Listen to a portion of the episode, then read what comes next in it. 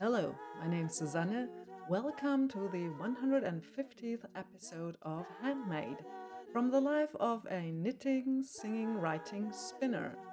Today brings you the 15th ever English episode. So, for those of you who don't know, every episode with a zero at the end uh, from the Handgemacht podcast is an English overview episode where I try to talk about everything that I talked about in the nine episodes before. Um, well, I don't actually talk about everything because you don't really want a nine hour episode of the podcast. Um, or at least I suppose you don't want that. Um, uh, anyways, I don't want to record a nine hour episode of the podcast. Um, yeah, um, I thought about what happened since the last English episode, and I'm actually not quite sure how long that time frame is, but I can see that it must have been sometime in May, and um, May, yeah, that's a long time. I'm still writing the exact same novel that I started in February, and I'm a bit cranky about it that I haven't finished it yet. On the other hand, I'm also rather proud that I'm still working on it, and it looks as if the end is near, though I've been saying that for month and month and month now. Um, so my plan, the last plan, was to finish the novel in September. Um, then I realized, nope, not gonna happen.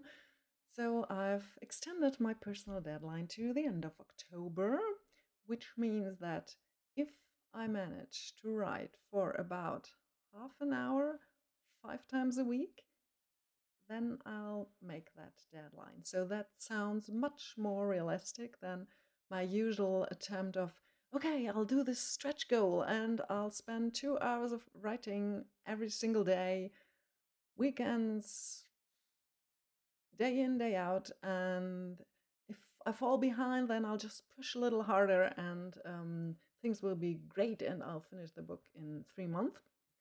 I would have loved to, but it never happens. So if I look back at my statistics, I think I end up with about six to seven hundred words on average per per day.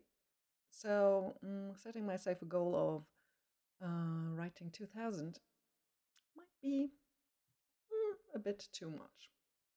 So that's the writing. What else? There was summer break, which was the usual crisis thing um, because summer break always is. We we painted the balcony, but I think I already talked about that because that happened in April. Mm, what else? Uh, I don't know. Lots of small, tiny things, uh, not a lot of uh, big things, which is good. Um, yeah, school has started just um, two weeks ago or three. Yeah, I don't even know. I think it's almost three weeks. Um, yeah, and I have no idea if you can hear the uh, sound of the traffic outside. I don't know why that's so loud. I closed all the doors and windows here, and um, yeah, this is the sound you get. I think I bought a new microphone since I recorded the last episode, but I'm not quite sure. And I just realized this morning that this is the 50th ever video episode of the podcast, and I'm still having a ton of technical difficulties all around.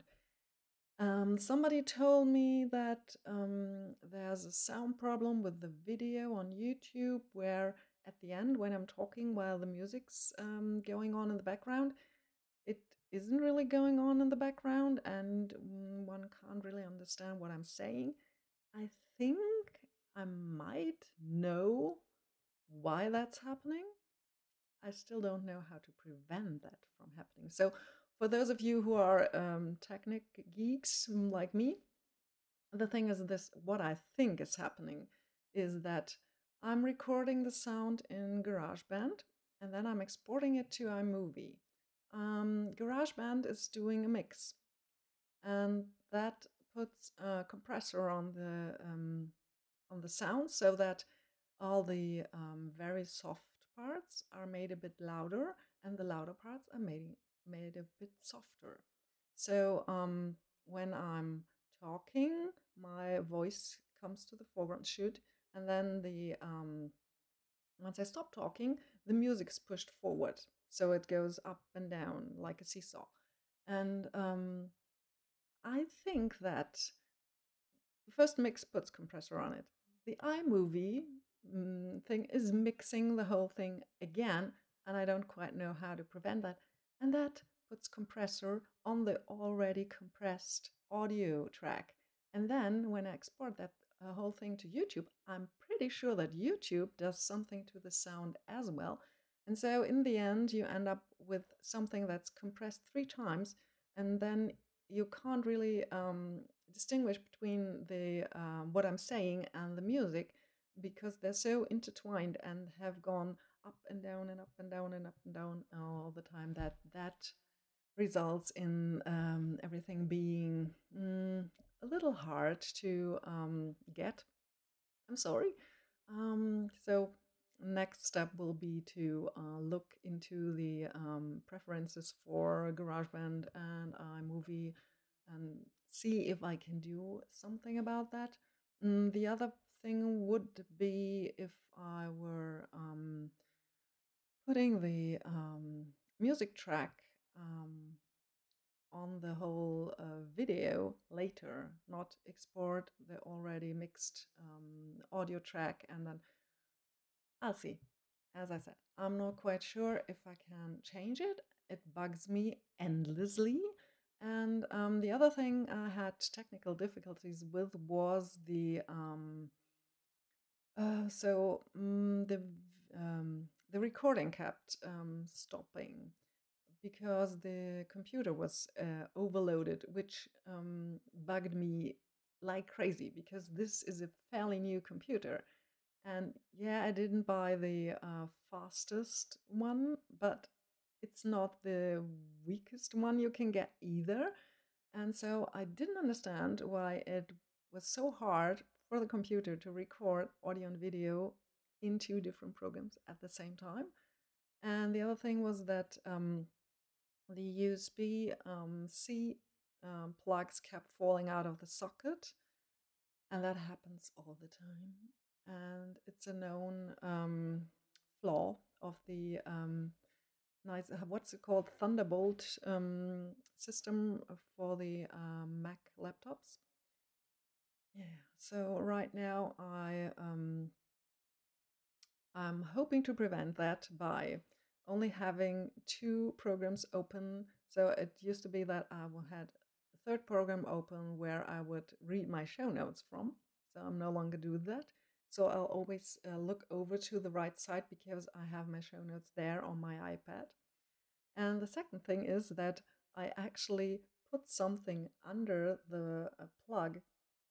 So where the plug goes into the computer, I wedged my um, uh, the case for my glasses underneath, and I hope that that will prevent the microphone from spontaneously falling out. It, it, it isn't really falling out, it's just, it looks fine, and the computer tells you there's no connection. So we'll see how that goes. Mm, sorry to bother you with all those technicalities, but um, that's quite a big thing for me right now. And as I said, it bugs me because I've been spending a lot of time thinking about it and trying to fix things and couldn't. But last podcast recording went great, and I'm hoping that these um, changes that I made will uh, do the trick. So, I'll be talking about what I made over the past few months. Um, I knitted First thing on my list is um, a purple Comodo jacket, uh, cardigan, sorry.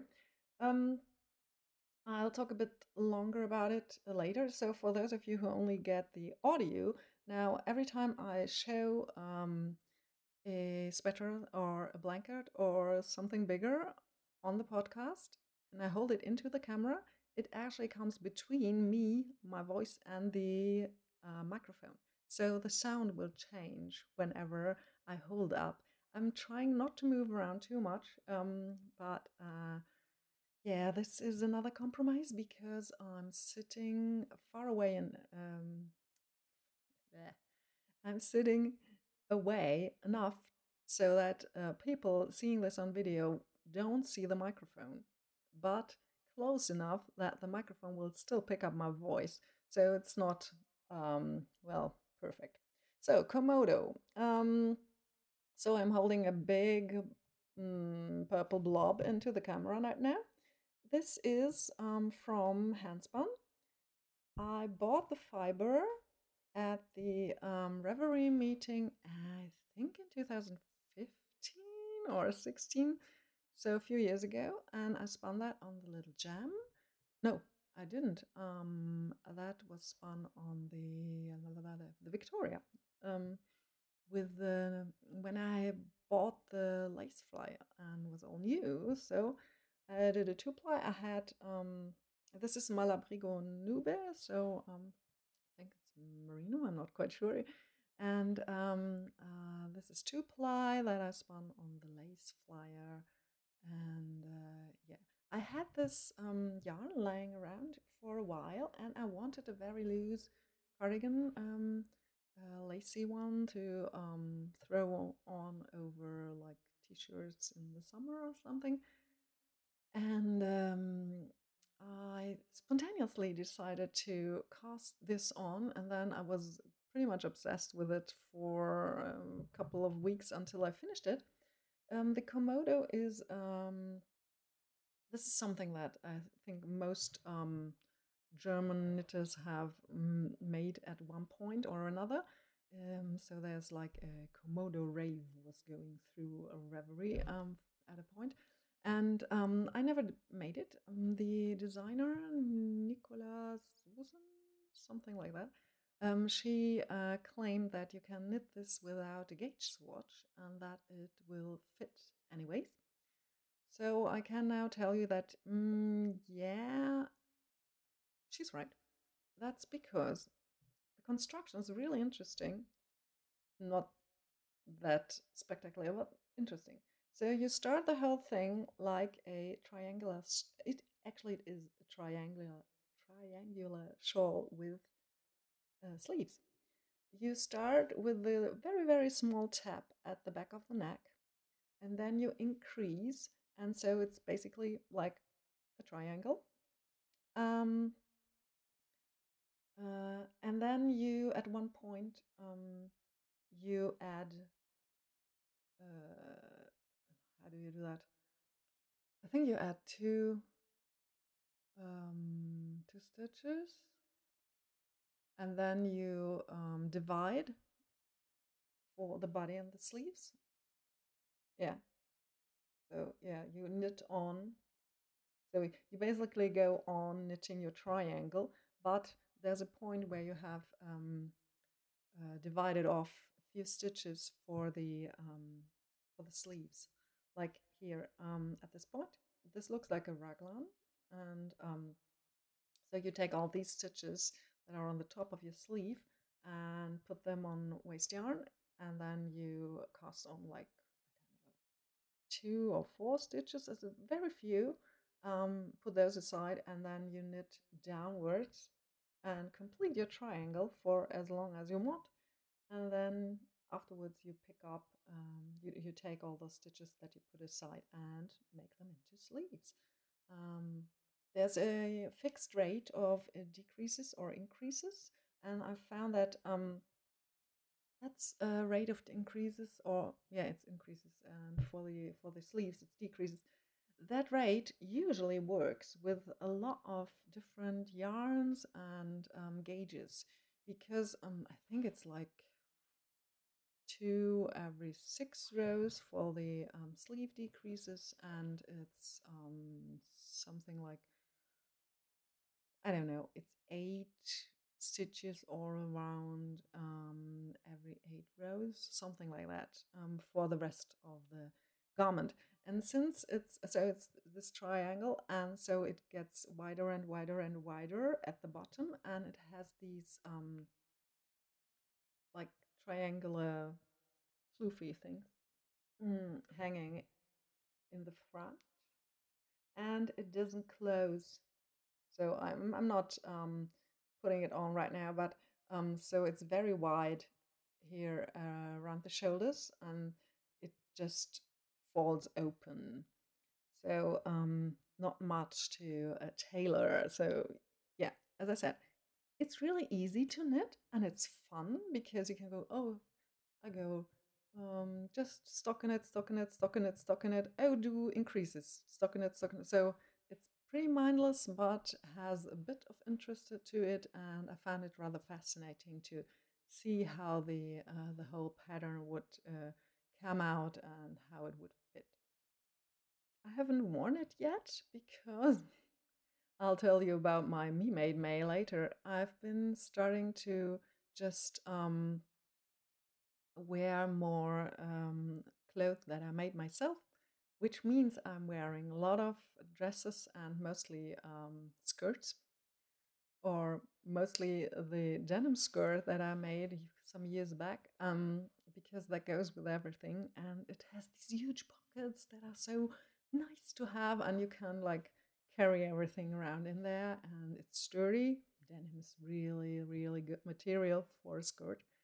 Um, and so, um, since my silhouette these days is mostly like um, I'm wearing a really wide skirt, I don't want to wear a cardigan like that on top of that because that will like floofy white thing over another floofy white thing that will make me appear completely shapeless. So um, once I'll be wearing more jeans again, I think I'll, I'll wear that cardigan more often as well. So that was that. Um, hmm, yeah.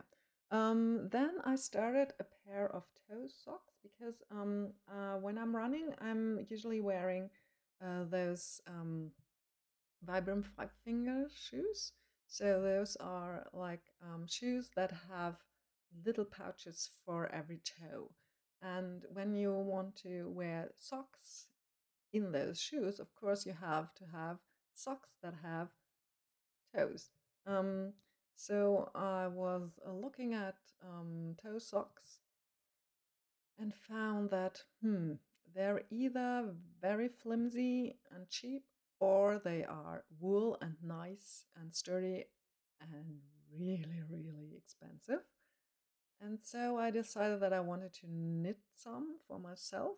And since my shoes are rather tight, I thought, oh, I'll just uh, use light fingering yarn.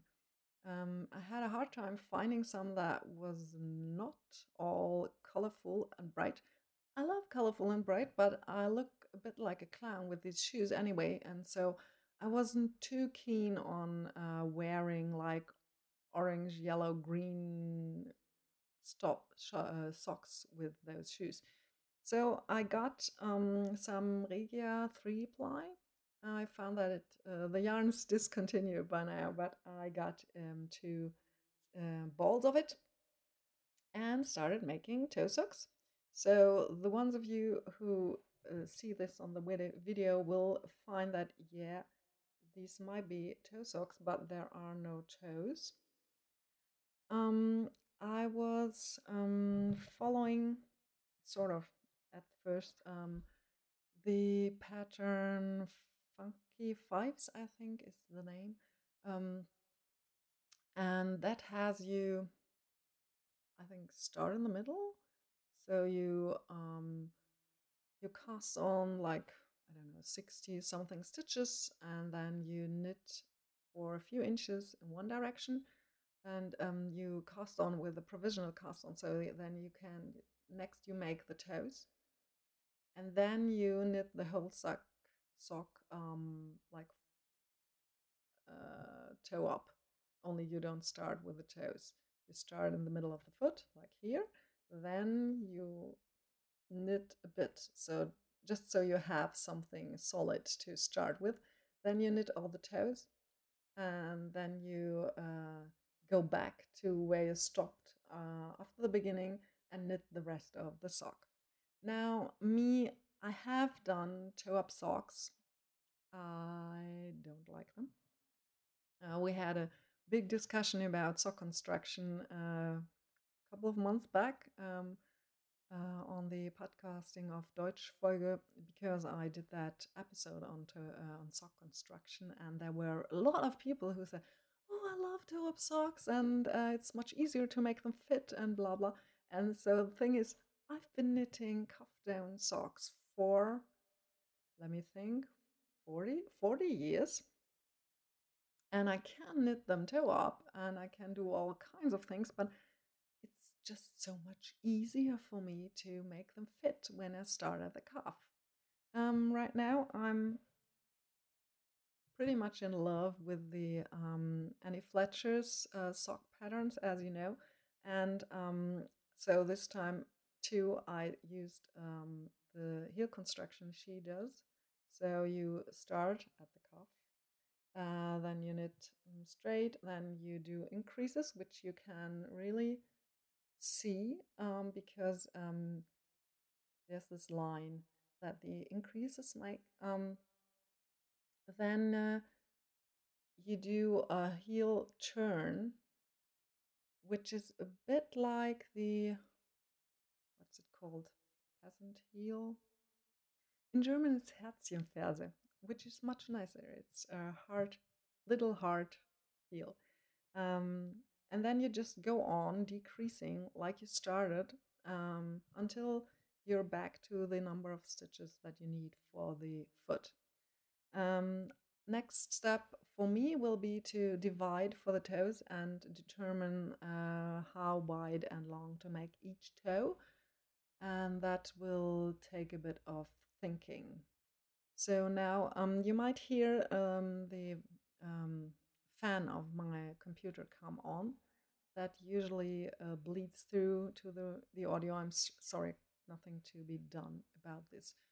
I've tried not to tax the computer too much. Um, just let me see. Nope.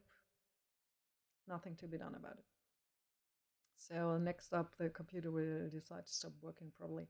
So then I started a, uh, a scarf for my son because he bought himself a fancy well trench coat like thing with a hood, very very cool and hip, and so he needs a scarf.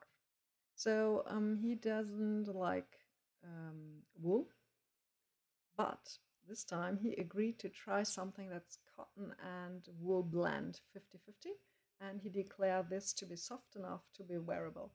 So, this is the pattern bundled in brioche by Stephen West and I'm using a Lana Grossa yarn. I forgot the name, but um, it's the one with merino and cotton.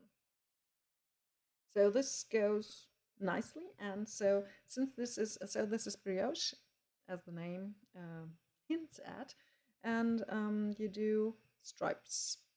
It's two color brioche, so um, one side has the mostly dark colors, and the other has the lighter ones, and um, so you do 12 rows um, with two colors, then you change one of the colors, like you can see here. I started with the dark blue, um, and then I did the dark gray, and then the middle blue.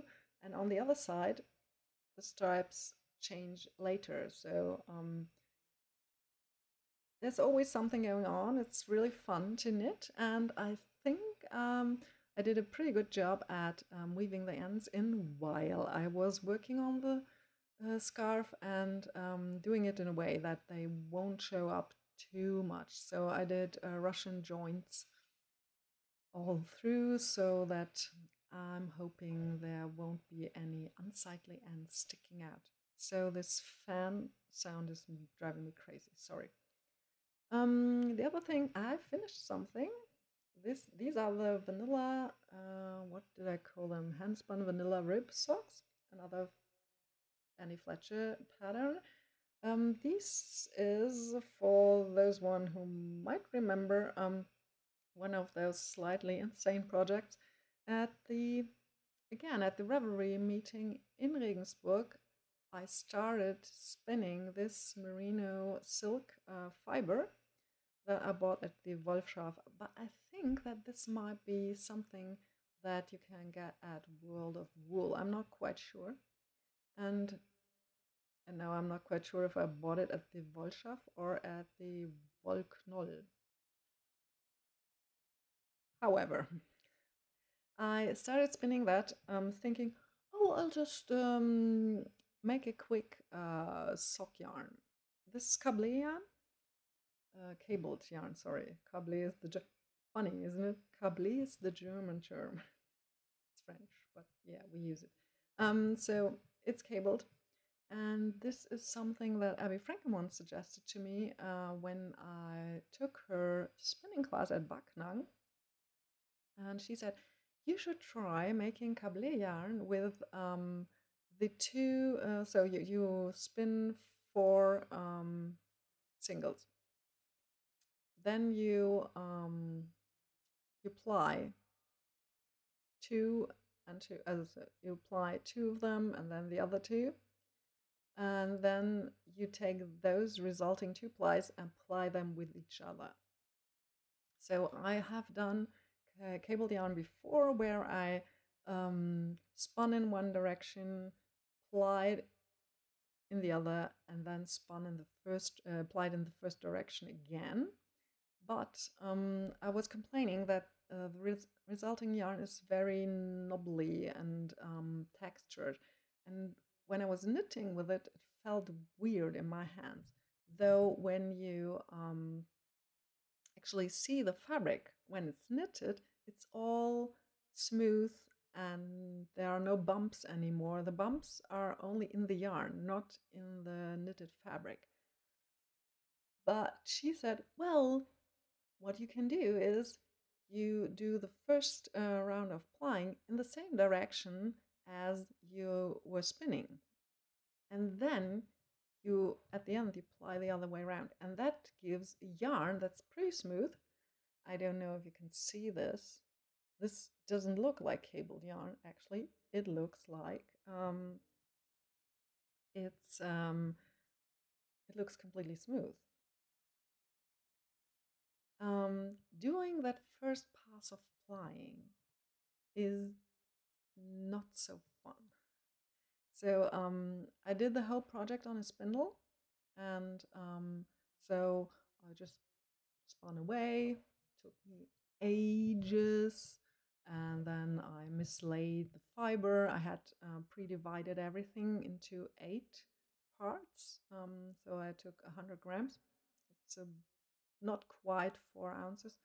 Um, and I, I had pre-divided them, so I knew, okay, I'll just have this small portion of fiber to spin, and then I'm done with this part. And I was completely sure that I was making a, a three-ply. Um, and then suddenly I found another bag with more of the fiber and realized, oops, oh no, I was planning to do a cable yarn. Um, so it took ages and ages and ages. And this was the project that was um, sitting in my purse usually. I was carrying it around and not working it. And then at some point, um, don't know quite, uh, I don't quite know when, but I just pushed it and I, I worked on it.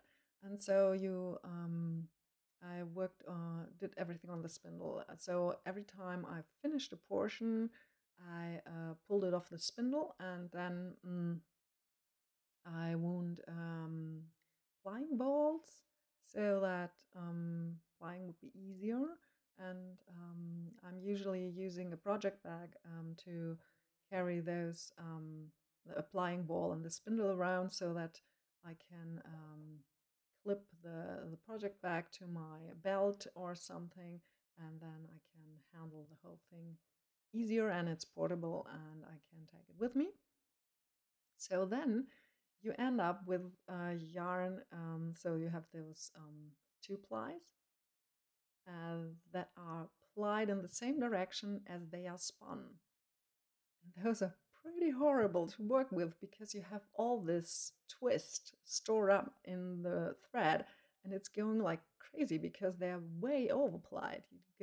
And then they, um, those, um, that yarn gets this um, slightly dead, flat look that um, it gets when, so when you're uh, trying to do a regular two ply and you're starting the wrong direction, for me, I don't usually see that I'm doing something wrong, but the the yarn looks so stringy and flat and lifeless. So that's what you get at that intermediary stage when you do this cable yarn. So then I mm, made more plying balls with for the cable yarn and ply that in the other direction and put really, really a lot twist in it. And still the yarn felt a bit flat and dead, but I'm pretty happy with the result. So um, not quite sure if I'll do that again, but because I've also I've made my piece with um, with regular um, cable yarn and with the bumpiness, it doesn't bother me anymore. And um, also when uh, can't can't talk anymore. Sorry. Um, uh, I'm making finer yarn because uh, maybe you, you saw it in the socks. Um, I had to knit them um, with uh, 1.25 millimeter needles because otherwise the fabric would have been too loose. So this sock yarn is actually a little um, thinner than regular four ply sock yarn. Mm. So uh, yeah, um, I think I've reached the point where I have to take care not to spin my sock yarn too fine, which is a funny problem to have. I didn't know you could uh, have that. So we're still in the knitting segment, but I'm talking, it's all, you know, intertwined because when you spin your own yarn and you want to talk about a project, you have to start with the spinning and then the knitting. Um, so at least I'm not dying or um, carding or something. It's uh, so maybe uh, that's a good thing. I'm not quite sure. So what else do I have here? Ah, I I started. Uh, hmm. You might remember the um, Isolde knit along that was what's it called gloaming tide and um, when i fin- was finished with the, that shawl i had quite a bit of yarn left over and i decided that i wanted to make a t-shirt here it is it's not finished yet um, so this is um, the pattern is the crazy Tee, and I forgot the designer. Sorry. Um, and it's um, it there's a, a crazy stripe uh, cardigan, and the crazy Tee has the same construction principle. So it's um, knitted in one piece. You start at the back neck as often, and then you do um, short rows and nice increases. So I find the um, the the sleeve uh, cap pretty nice. So then you go to the round, you can see it. Um, so the original pattern is for two colors, but I used three. So this was uh, spun by me. I used um, same merino silk that I used for those socks that I talked about um, just a moment ago. Um, so this is in yellow and orange. And for the gloaming tide shawl, I needed three colors that were would easily blend into each other and would be pretty close but distinct enough. So that's what I had and that's what I used for the t-shirt. So for the t-shirt I'm using three colors because I didn't have enough of uh, just two and I like the effect pretty much. So what I did was um, I made one yarn that's two ply both um, yellow. I made another one that's two ply and both plies are orange, but I made a third one that has um, one ply of orange and one of yellow. So um, I had to juggle the um, a bit around with the colors. So then you do stripes.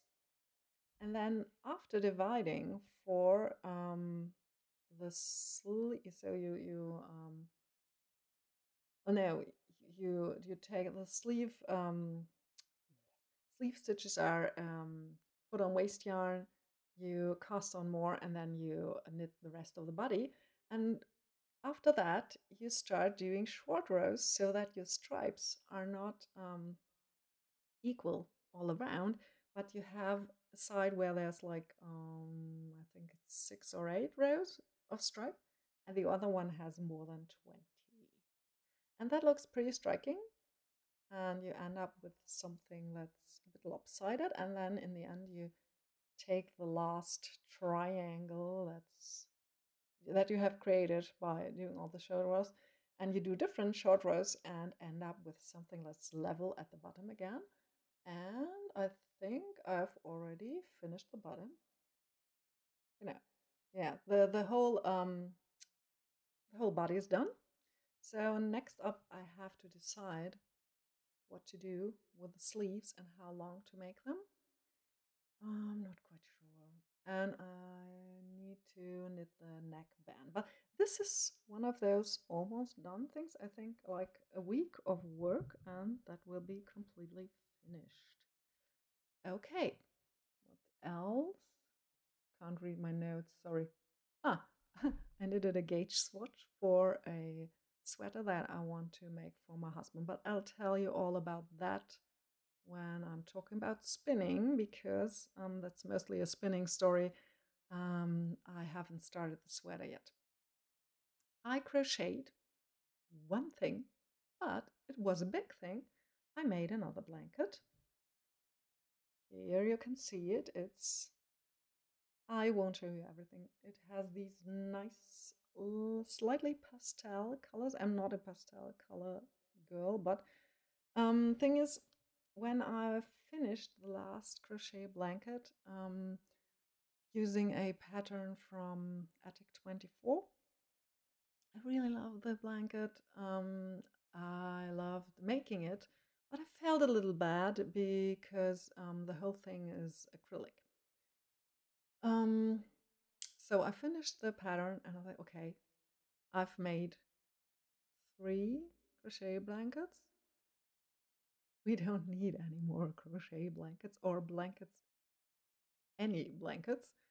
So that should be enough.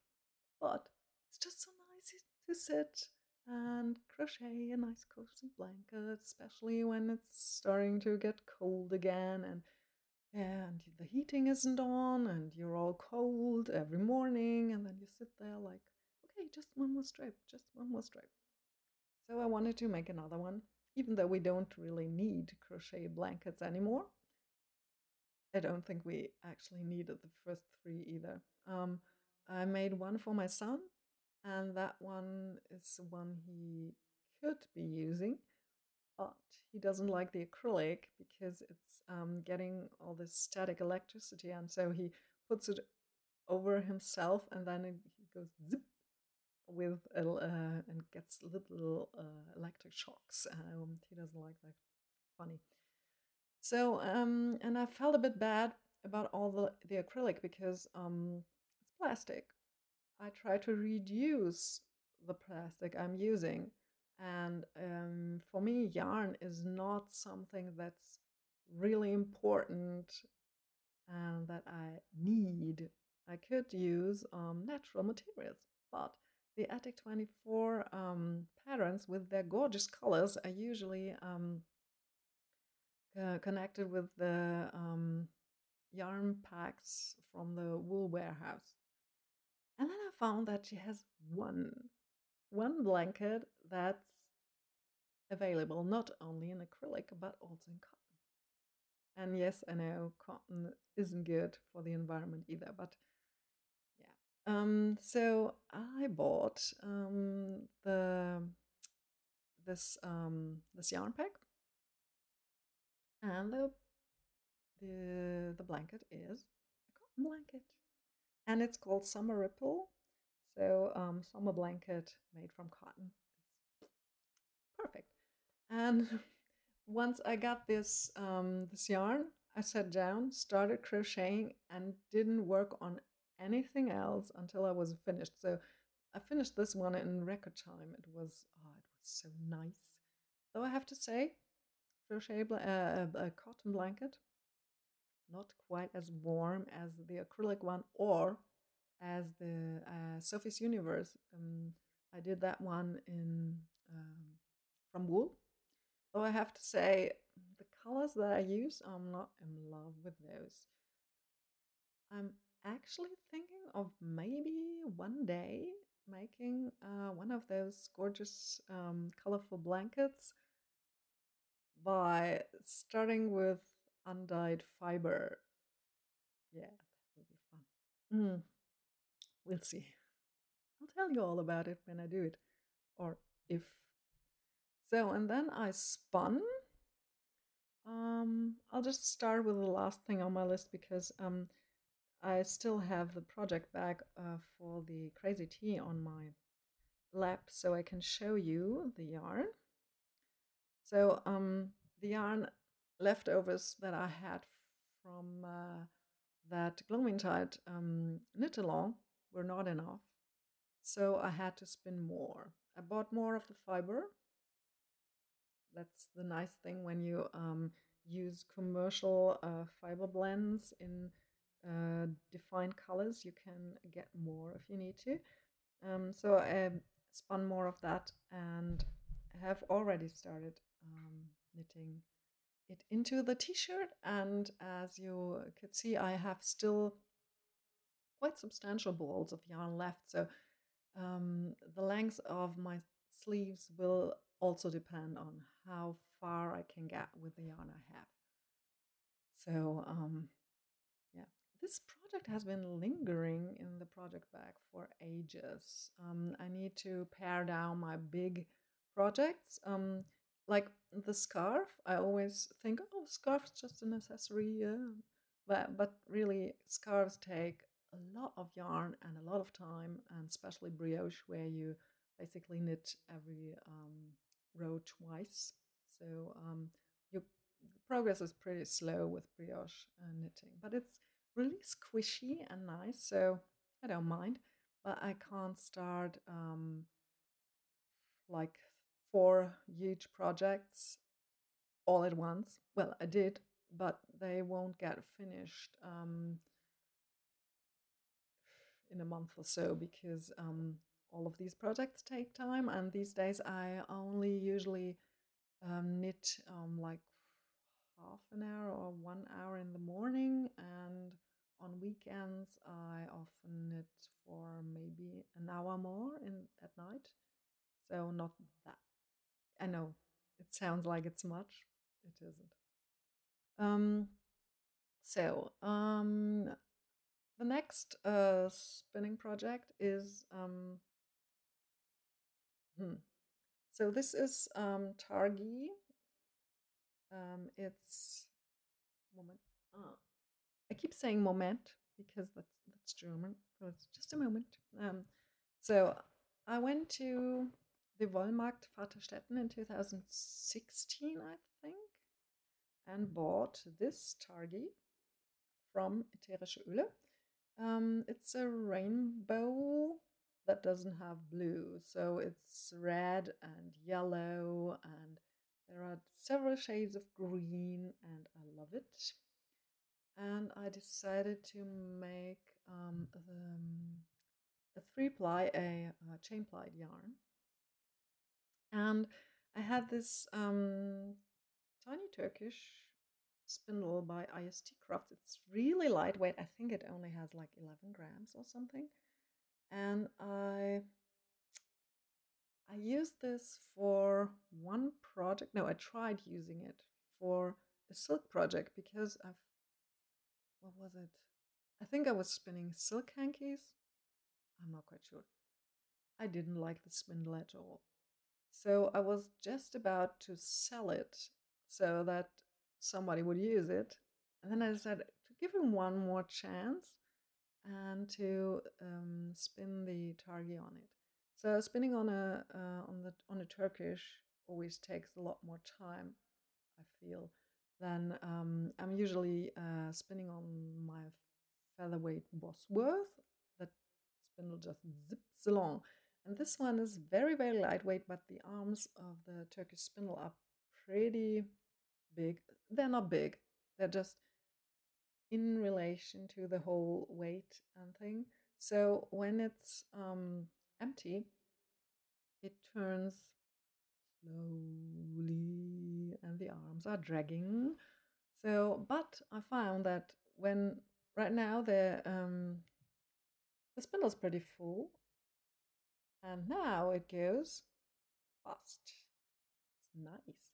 And what I also like about it, I'll show you, is that um, so I have this bag for it that used to be um, a complimentary toiletry bag from uh, an air, how do you say? My father used to travel a lot for work and fly around the world when people usually didn't. And he got um, complimentary toiletry uh, kits and bags several times, and this is one of them. So um, I have the fiber in there. The bag is a little padded. Um, and then I push the um, shaft out and I leave, I, I, I wrap uh, one of these turtle things on the Turkish. So I leave the, the two arms and the wrapped yarn and then I put it in the bag. And since the shaft is out, I can just put it on top flat and the um, the whole thing with the ball of yarn and um, and the legs, arms, whatever, limbs of the Turkish spindle can go to the side and it's all flat and they it can get a little squished without breaking. So um, I've been wanting to make um, uh, a bag for the Turkish spindle from well two bags for my two Turkish spindles for ages. I think maybe I don't need to because when I uh, put them away like that, uh, usually the um, the uh, yarn in that uh, tur turtle stays together very well and it holds the uh, arms together and I don't think I'm uh, in danger of losing the shaft because um, this bag has um, a zipper. It's not my preferred method to um, to close a project bag or a spindle bag because you have to take care that the fiber isn't getting caught in the zipper. But yeah, it's nice. And this is usually the, this is my new purse spinning. So I've been uh, carrying this around for years now. And uh, so um, once in a while, I'll, I'll spin a little, and then uh, people will get all uh, googly eyed, like, what's she doing? Like at the beer garden or something, pull that out, like, hey, spindle. But eventually, the whole thing will uh, get done, and I'm not quite sure what I'll make with the yarn because it's really, really bright. Um, so, my first impulse is um, shawl. We'll see. I have a lot of shawls, and these days uh, I arrived at uh, menopause and I'm having heat flashes, so I'm not wearing as many shawls as I used to. Not well, we'll see, and that won't last forever as well. So let me see. Our next project is the North Ronaldsay. I'll tell you all in depth about that um, later because that was my Tour de Fleece project. But I'll show you, I have North Ronaldsay in white, two bobbins full. These are the small uh, baby bobbins, lace bobbins. I keep forgetting which is which. These are the little lace bobbins. They have the um, thick core, so there's not as much drag on the thread when you're spinning. So I have two of these. That's like 50 grams, I think. Not quite sure. Or 100. I think it's 50 grams of uh, white. And I have another not quite full bobbin of brown. So I'll show you the fiber in a second. Moment. So this is the brown. Um, this was a gift from uh, someone I met on Ravelry, actually, whom I met at the very first Ravelry meeting in Germany. And she went to a, what was it? Some kind of yarn event in Scotland, I think, and brought me that fiber. So I have 400 grams of this North Ronaldsay 200 and white and 200 in this oatmeal color. And I I think I told you about this. Let me see. Yeah, I had this idea of making the Dathan pullover from, by Kate Davies from this fiber. So the plan is, you love this. I'll take those 400 grams of fiber. I'll make it into a fingering weight yarn, a two ply. I want to do a very uh, small skein of all white and another very small skein of all oatmeal. And those will be the colors that I use as is. And the rest will be plied one um, ply of white with one ply of oatmeal, so that I get this mild look. Then I will divide the resulting yarn into 14 parts,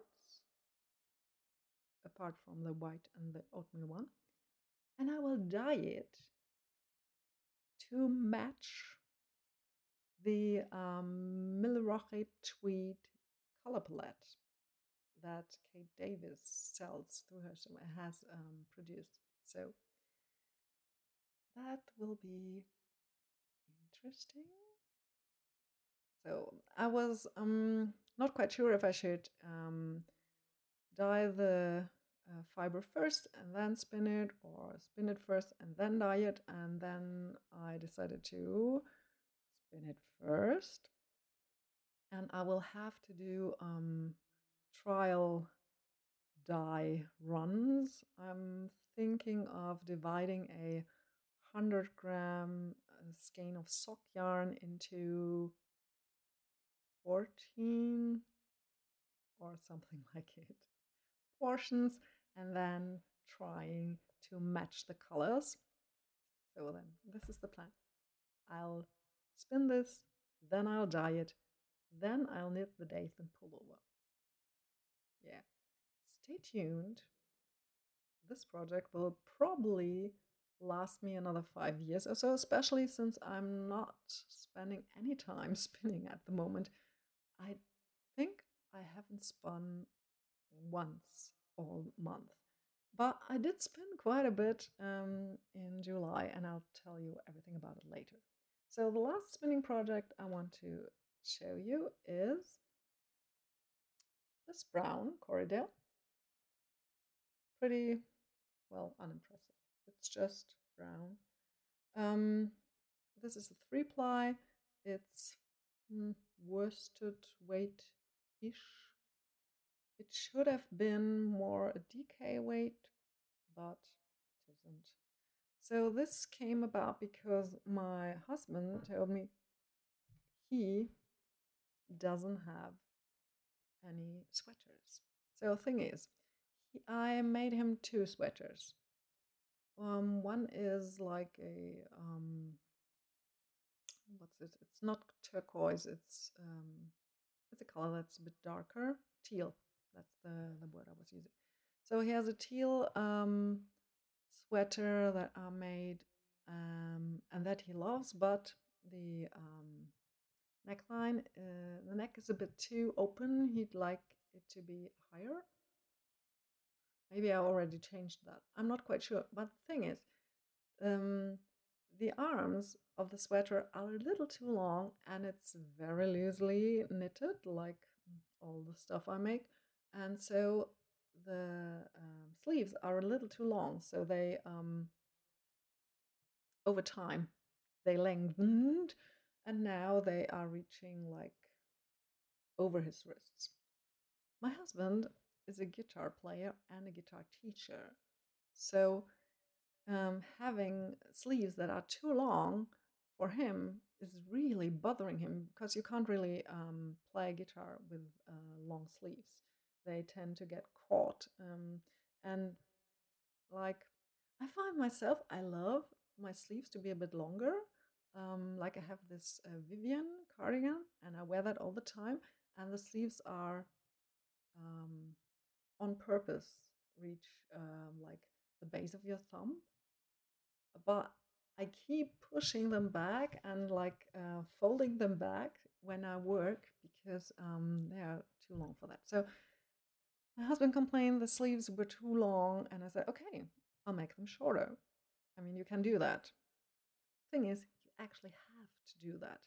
Um, I I did a um, a, pod, a podcast episode about my UFOs, and I showed I think I showed the sweater and shortly afterwards, I got him to try the sweater on and marked off the place where uh, the sleeves should be. So, at least one step closer. So, that was the one sweater he has but doesn't wear because the sleeves are too long. And the second one was a National Novel Write, a National Writing National knitter Sweater Month project where I spun and knitted this um, light gray sweater for him. Um, and that one, um, hmm, my husband has, you know, there are all these jackets with the zippers.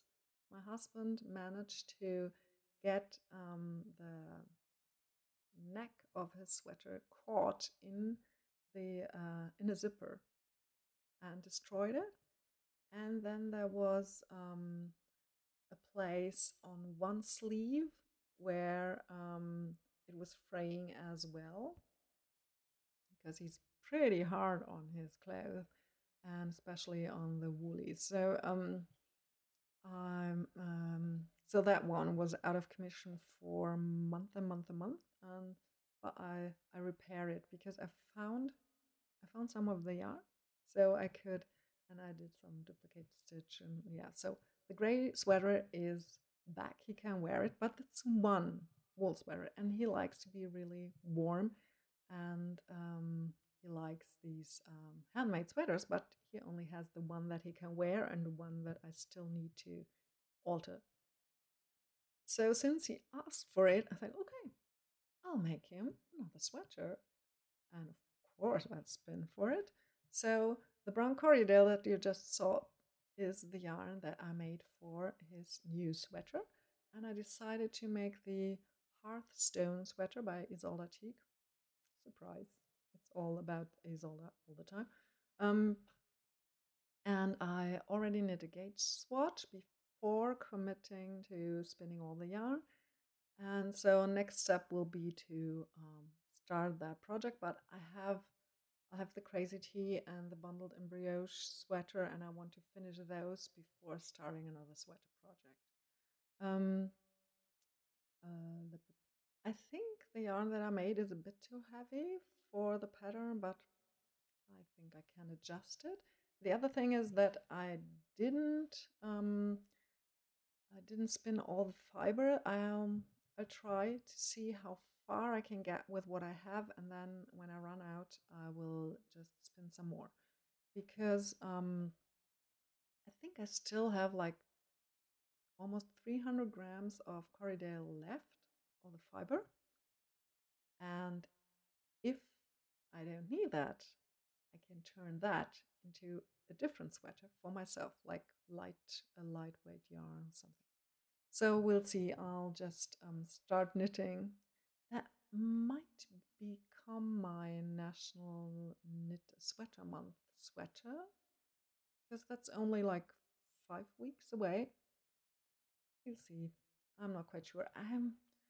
I didn't really want to participate in the National Knit Sweater Month uh, thing this year because um, it's not much of a challenge, and um, I don't know.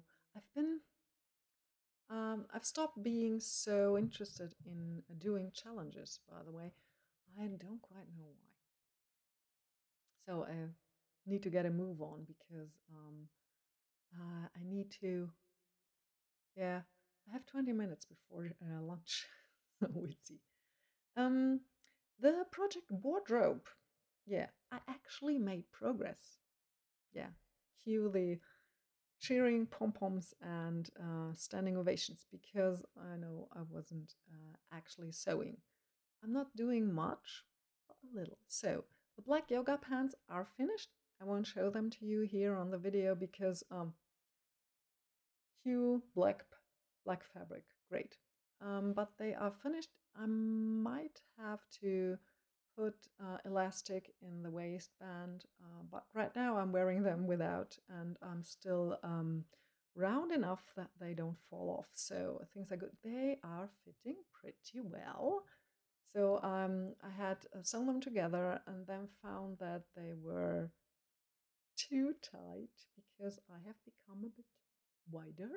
And so um, I ripped all out and um, sew them together again with a smaller seam allowance, and now they fit, and I'm very happy.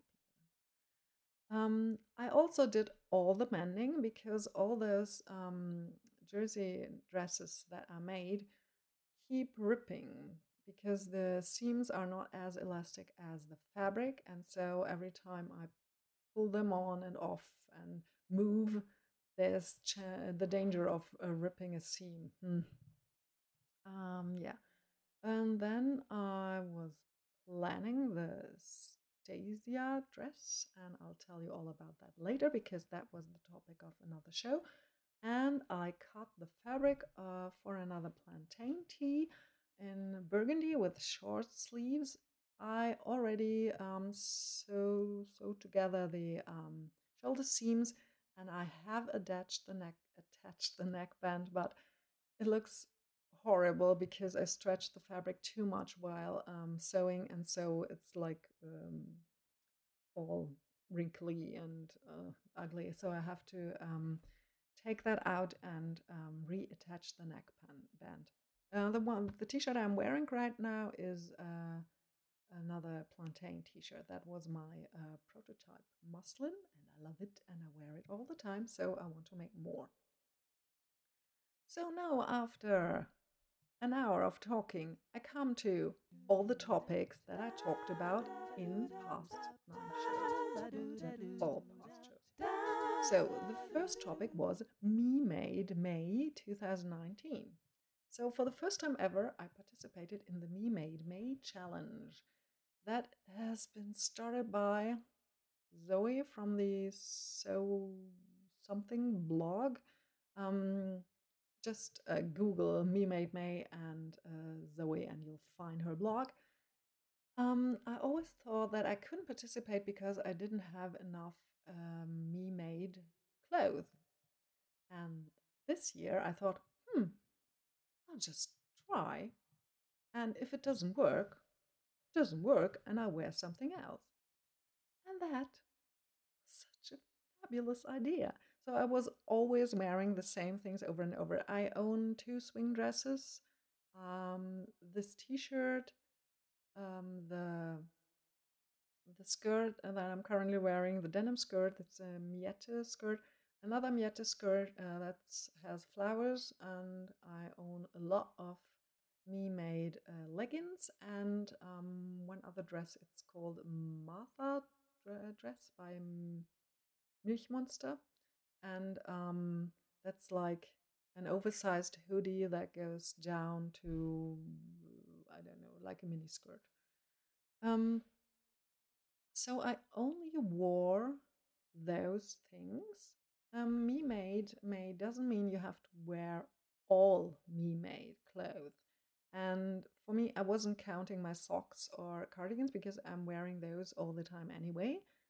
Um, but I had like six outfits. I had the Martha dress that was for lounging around on the weekends. I had those two swing dresses three outfits. And then I had uh, the denim skirt with the t-shirt I'm wearing right now. That's a striped plantain t-shirt. I uh, had a, a hand-sewn top from Studio Alabama something that's purple and that went with the denim skirt and I had that other skirt, the flowery skirt that I usually wore with um, a store-bought t-shirt. Those were the outfits, everything I wore in May. And that was really interesting because I was um, um, like having potential new students come to my house to check me out and my teaching skills. And I have to say, I never wore the orange dress with the red dots to a first contact with a new student but and i was worried that i would mm, like look a bit eccentric with all these uh, skirts and like homemade clothes but i didn't let that stop me and have to say that since may i have barely worn the jeans i've i'm still wearing mostly handmade clothes, and that has um, given me um, new motivation to um, sew more because they're just so comfy and I love them. And um, I don't know, it's uh, for me, it's also a, statement uh, that I don't want to um, like mm, support um, this globalization where poor people in Bangladesh are making my clothes because they don't earn as much as I would do and all this thing and yeah I know it's not that easy and buying fabric is also yeah so lots of complex issues at work here but I love wearing my own clothes the ones that I made that were made for me that fit me it's just so nice um, uh, but that means that my uh, the dresses get um, uh, need need mending more often because I'm wearing them more, more often. And so I had this huge pile of uh, mending sitting there, and um, but one day I just new trick of mine, really fabulous. So when I want to sew on the weekend, I usually want to start after lunch because um, in the morning I'm doing some form of exercise, and you know how it is with a teenager. He eats breakfast like just before lunchtime, and so the kitchen's always busy. And we have, um, so I don't have a, an extra room where I could sew. So usually I just use the kitchen table. So best time to sew is between lunch and dinner. So um, I was usually just sitting around, taking a break, and like um, scrolling through Instagram, and then it would be too late to start sewing. It's really, really just not worth it getting the sewing machine out. So what I did, and that works really, really well, is that after lunch, I wouldn't take a break, but do the dishes right away, then clear everything from the table, and put the sewing machine bang in the middle of it. Even I find it too embarrassing to put that sewing machine back without having used it. So that was working very well, and I plan to do it again this weekend. So that was Me Made May. It was so great. I'm still not that much in love with sewing, but I'm very much in love with wearing hand sewn clothes. So that's what I will be do. Uh, will be doing. So already getting fringes at my lips. Mm. The that's a German expression, by the way. Um, Mund fusselig reden. Um, then the second, so that was uh, episode uh, 142, was about when is the best time for a major project. I had had this um, idea of vision of the Daveland pullover, and then the question was, when do I start that? Because in the past, I just rushed into these projects and then I was sitting there with all these major, huge monster projects and um, felt overwhelmed because there were too many of them. And then you just push them to the back of the closet and never finish them, and that's no fun. So I kept thinking, do I start this Dathan pullover thing? Do I really want to do this? I'm not quite sure if that pullover is something I will want to wear. What if things go wrong and I dye the yarn and it'll felt and look ugly and awful? Well, we'll see. I just started it anyway, but um, in that episode, I thought a lot about um, what I find attractive in major project. I just I love this feeling of challenge and rising to it, and you know having something that's oh that's a really huge thing, and I did this, and I love it. Like um, the time when I made that um, blanket for my father for his um, was it 70 something fourth fifth birthday i think i think yeah he'll be turning 80 next year so i think i'll have to find something spectacular for that as well but um that was like okay i'll um, I'll spin the yarn, I weave the blanket, I'll sew it all together, and it has a deadline. And I started it uh, um, for Tour de Fleece, the spinning, and then I spent August weaving, and September is his birthday, and so that's always such a rush and fun and makes me happy. But um, I don't, I shouldn't forget that it also makes me totally exhausted, overwhelmed, anxious, cranky, confused. It's not all good. Um, so I'm trying to only take on a certain amount of projects, not to start too many big things at the same time, because I can't forget that I'm still writing a novel and want to publish this trilogy sometime in the next few months. And I know I've been saying this since 2012, but it's a, it's a different trilogy this time. Um, and so I have to pace myself and not try it all at once. So, um, thing is, there will never be a good time to start a big project. I find that even times that look like they're a good time to start a huge project, like um, for me, summer break, that's six weeks off. Well, basically, I have a few students, but like one or two a week that's not that much. So I in theory, I have all this time, extra time for doing all the things, and yeah. But in in real life, it's never. There's never this time where you have like empty space before. Well, I don't. I know there are people who feel their whole life is empty space and there's nothing to fill it.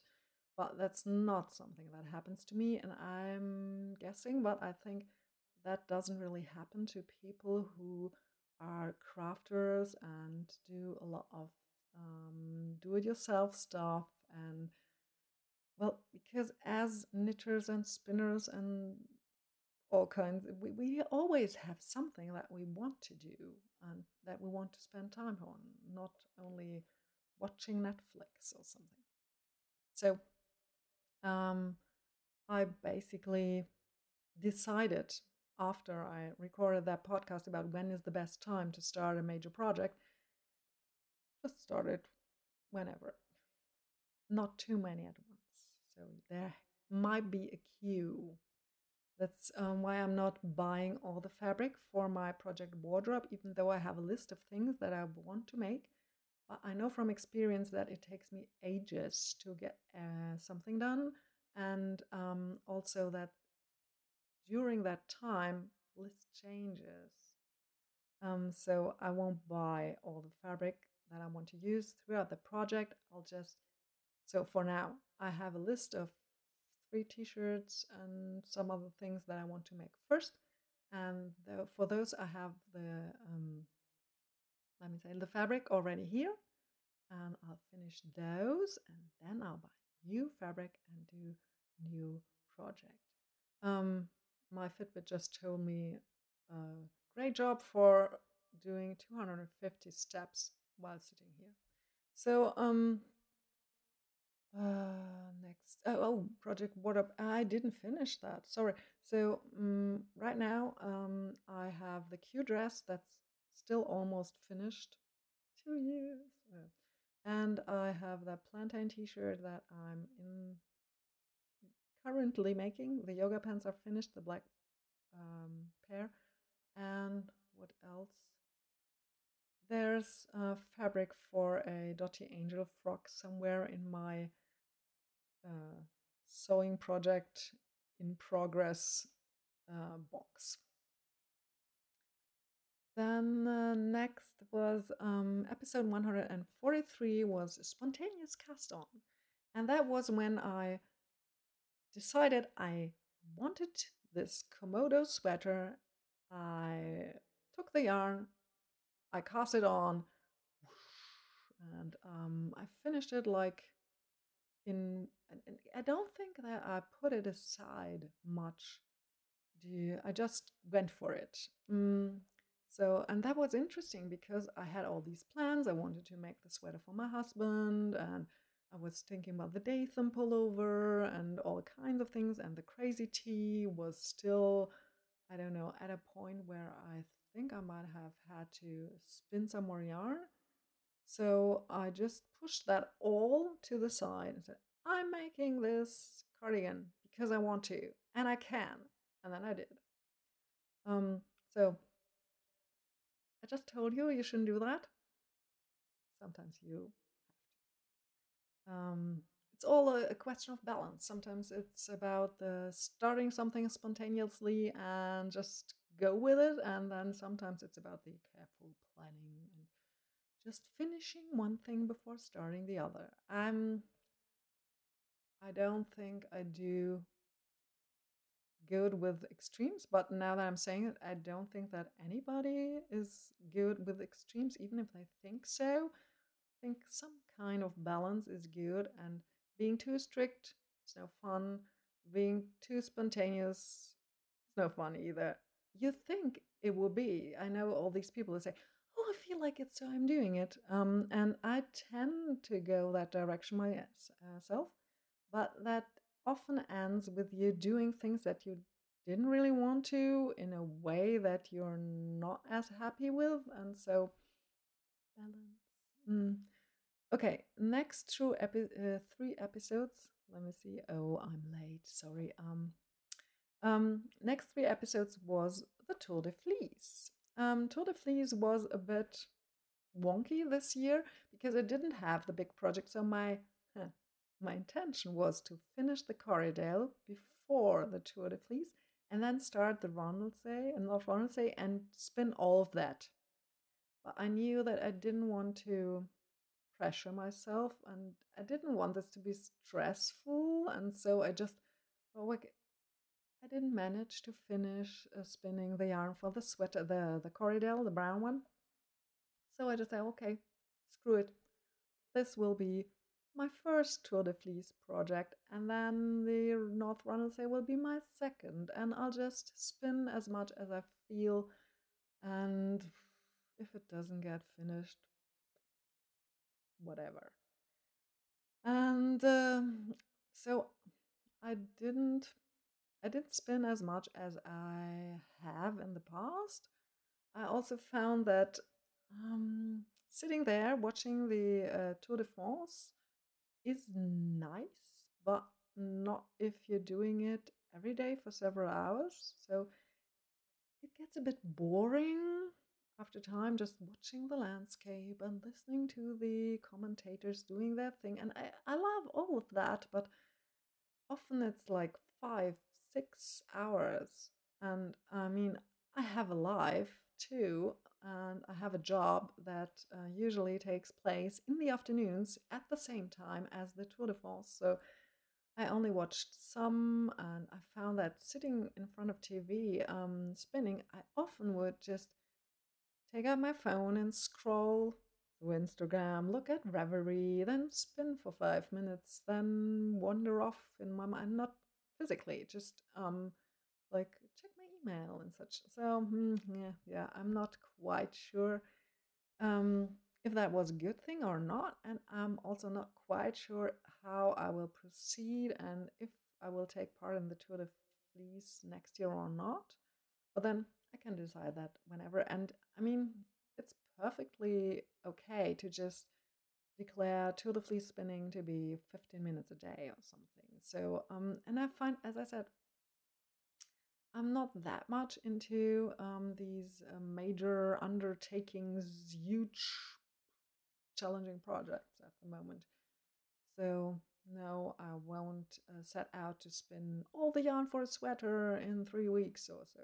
Um, not this time.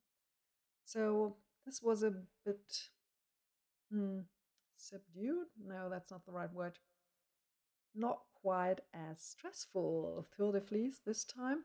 So um, I did, as I said, three episodes on it. Uh, one was about the anticipation. That was fun. And I said, oh, I think I can finish the Corriedale beforehand, and then I'll see how much of the North Say I will get done in these three weeks, and this this will be so awesome. And then uh, was the second episode right in the middle where things weren't quite as awesome again. And then there was a conclusion where I'm very happy with what I did. Um, and yeah, was okay.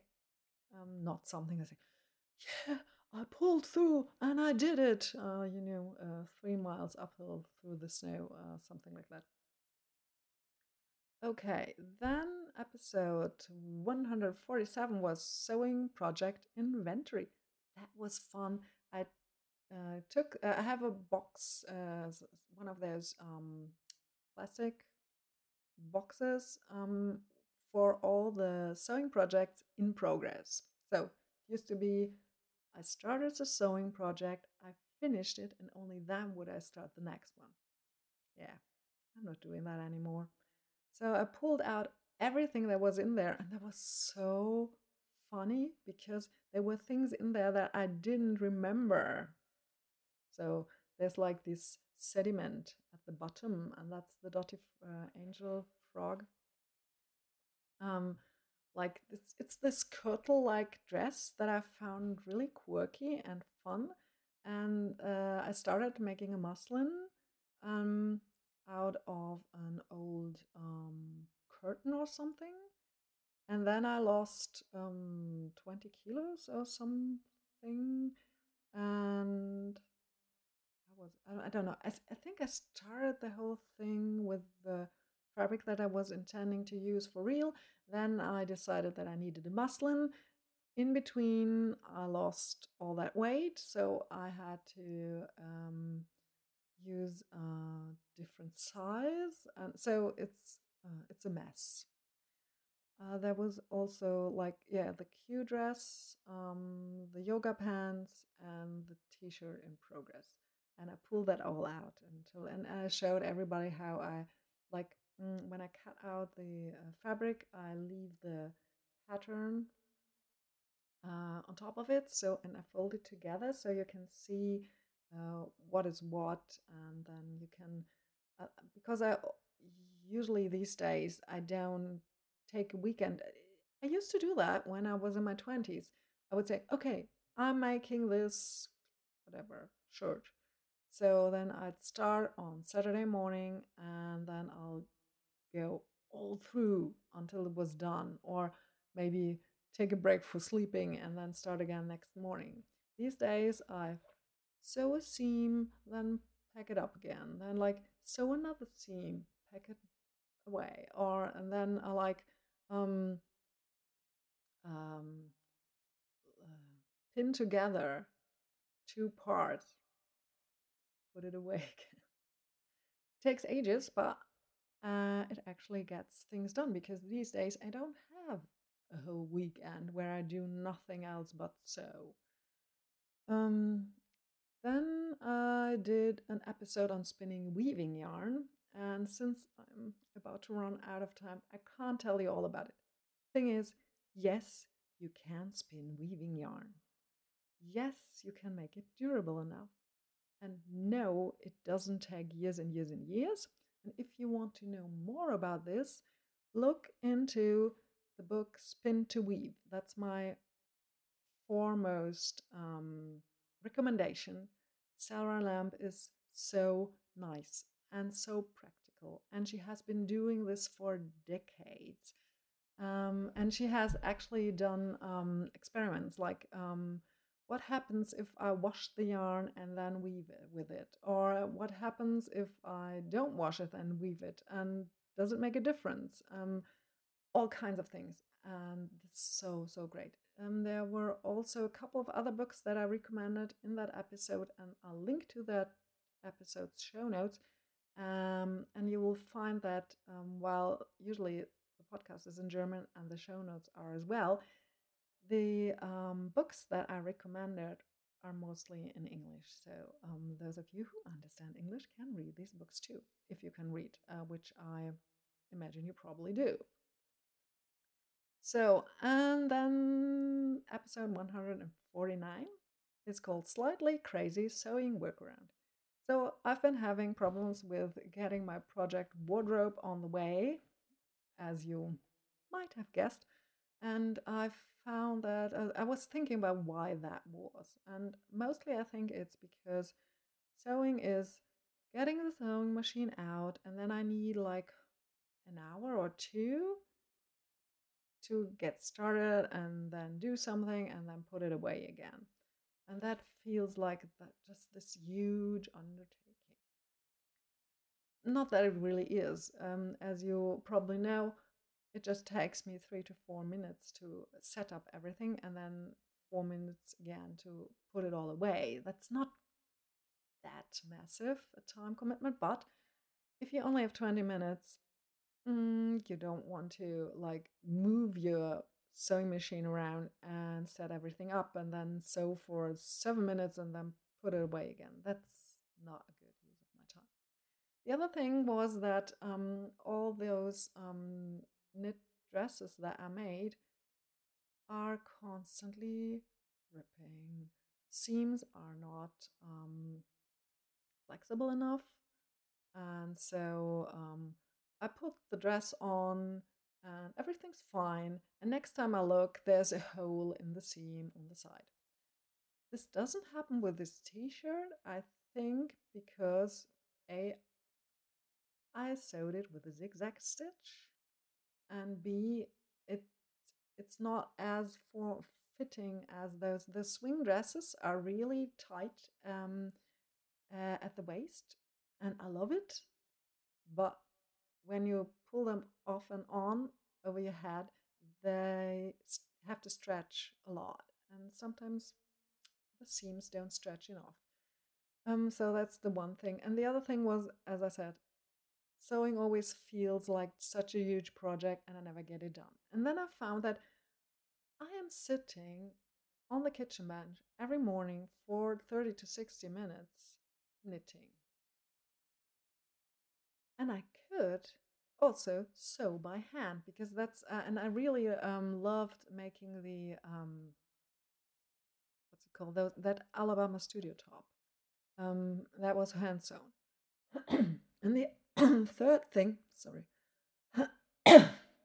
mm, sorry, I'm uh, yeah talking too much. Um, the third thing was that um, I saw Sew Liberated um, had um, a post up with her Stasia dress or something. I was looking at her site, Sew Liberated patterns. I love them, and I decided that I need a Stasia dress. Not quite sure why. I saw one and thought, this look oh, looks awesome. I want one.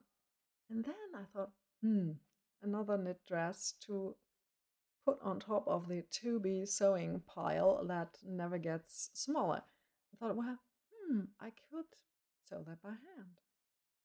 In the way that uh, I, I made this top.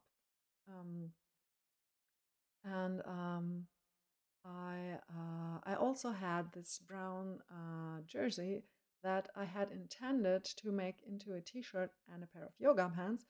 But since I was um, wearing all these handmade clothes during May and found that I can easily wear leggings around the house, and I already have like four pairs of leggings, well, I don't really need two pairs of yoga pants. So I thought, hmm, I could take that brown jersey and make it into a Stasia dress. Hmm, I could sew it by hand. Oh, that would be fun. And then I had the uh, patterns plotted. Mm, and that it wasn't too um, expensive. I mean, like one euro something per pattern.